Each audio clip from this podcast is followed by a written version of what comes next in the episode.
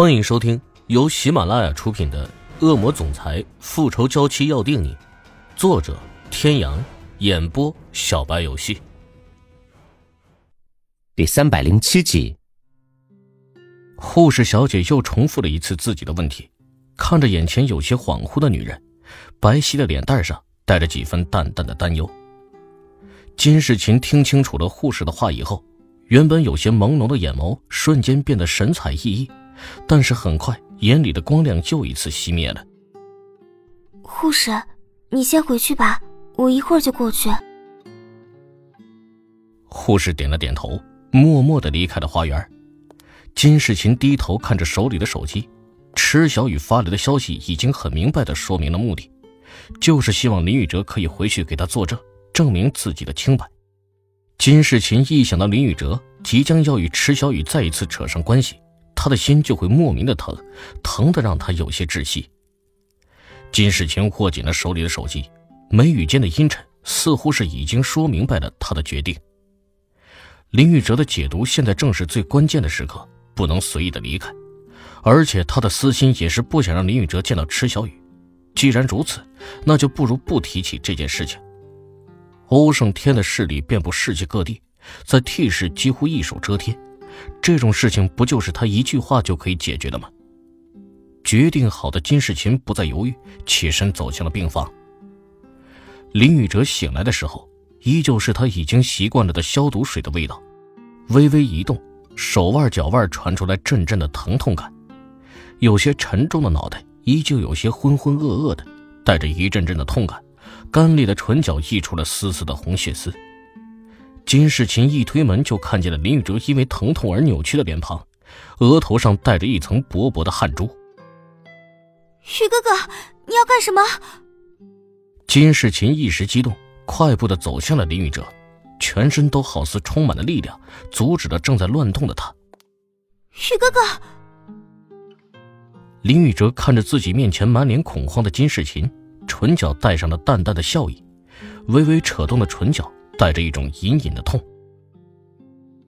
别担心，我没事的。女人有些微红的眼眶里看着林宇哲憔悴的脸庞，整个人都是一种不正常的苍白。看在金世琴的眼里，犹如万千破碎的玻璃，狠狠的扎向了他的心。林宇哲略带沙哑的声音，更是让金世琴的情绪犹如脱了缰的野马，不受控制。你是不是很疼啊？你疼你就说出来。金世琴小心翼翼的举着林宇哲的手腕，动作熟练的在伤口上涂抹着药膏，鲜红的伤口不时的渗出几滴血，灼痛了金世琴的心。自从来到美国开始戒毒，这样的伤口在林宇哲的身上好了又出现，然后再好再出现，都已经数不清有多少次了。你别哭啊，你让别人看见了，还以为我欺负你呢。林宇哲轻轻的抬起自己的另一只手，拭去了女人脸上晶莹的泪滴，偶尔有几滴流进了伤口里，带着一种钻心的疼。金世琴看着唇角带着淡淡微笑的林宇哲，再想想泪流满面的自己，带着几分的懊恼，轻轻的擦拭着自己的脸庞。谁哭了？你才爱哭鼻子呢。金世琴低下头，微微撅起嘴。看在林宇哲眼里，十分的可爱而又天真。如果不是出生在豪门世家，今天刚满二十二岁的金世琴，不过也就是一个在读大学生，本应该还带着一份纯真。林宇哲淡淡的笑着，没有反驳，阳光笑容就像是从偶像剧中走出来的男主角，温暖而又耀眼，让金世琴沉沦其中，难以自拔。最近家里的情况怎么样了？来电话说过吗？听到林宇哲的话，金世琴一时间有些僵硬，涂抹药膏的手在半空中停留了许久。啊，来电话了，家里说一切都好，让你安心养病，不用担心。金世琴的脸上带着一抹祥和的笑意，但是看在林宇哲的眼里，却有些异样的感觉。在美国治疗期间，大部分的时间他都是封闭式治疗的，就连金世琴都见不到的。之前家里来电话，金世琴从来都是轻轻的带过，然后他再给家里回电话。但是这一次，好像是哪里不一样。真的吗？对啊，是真的。我骗你干什么？过会儿你打电话不就知道了吗？希腊，爱琴海，欧胜天的大掌轻轻的牵着池小雨的手。欧胜天将池小雨带到了一个十分有情调的沙滩餐厅。爱琴海所在的圣托里尼岛是希腊有名的旅游胜地，又因为爱琴海的存在，每年都吸引着大批的外国游客。池小雨看着眼前的沙滩餐厅，作为外贸协会的池小雨一下子就爱上了这个地方。餐厅整体装修的就是一个大花园一般，古朴的木质装扮中点缀的朵朵鲜艳的花朵。生活的海鲜琳琅满目，有好多是池小雨从来都没有见过的。欧胜天看着池小雨唇角的笑意，自己也微微扬起。只要是他喜欢的，就是他觉得最好的。从门外走进来一个小孩子，手里挎着一个充满波西米亚风的篮子，篮子里满是精致而又小巧的手工艺品。篮子里的手工制品全是由贝壳和海边的石头制作而成的。看上去带着一种宁静的优雅，虽然材料都是一些不起眼的东西，但是却丝毫没有影响它的美观。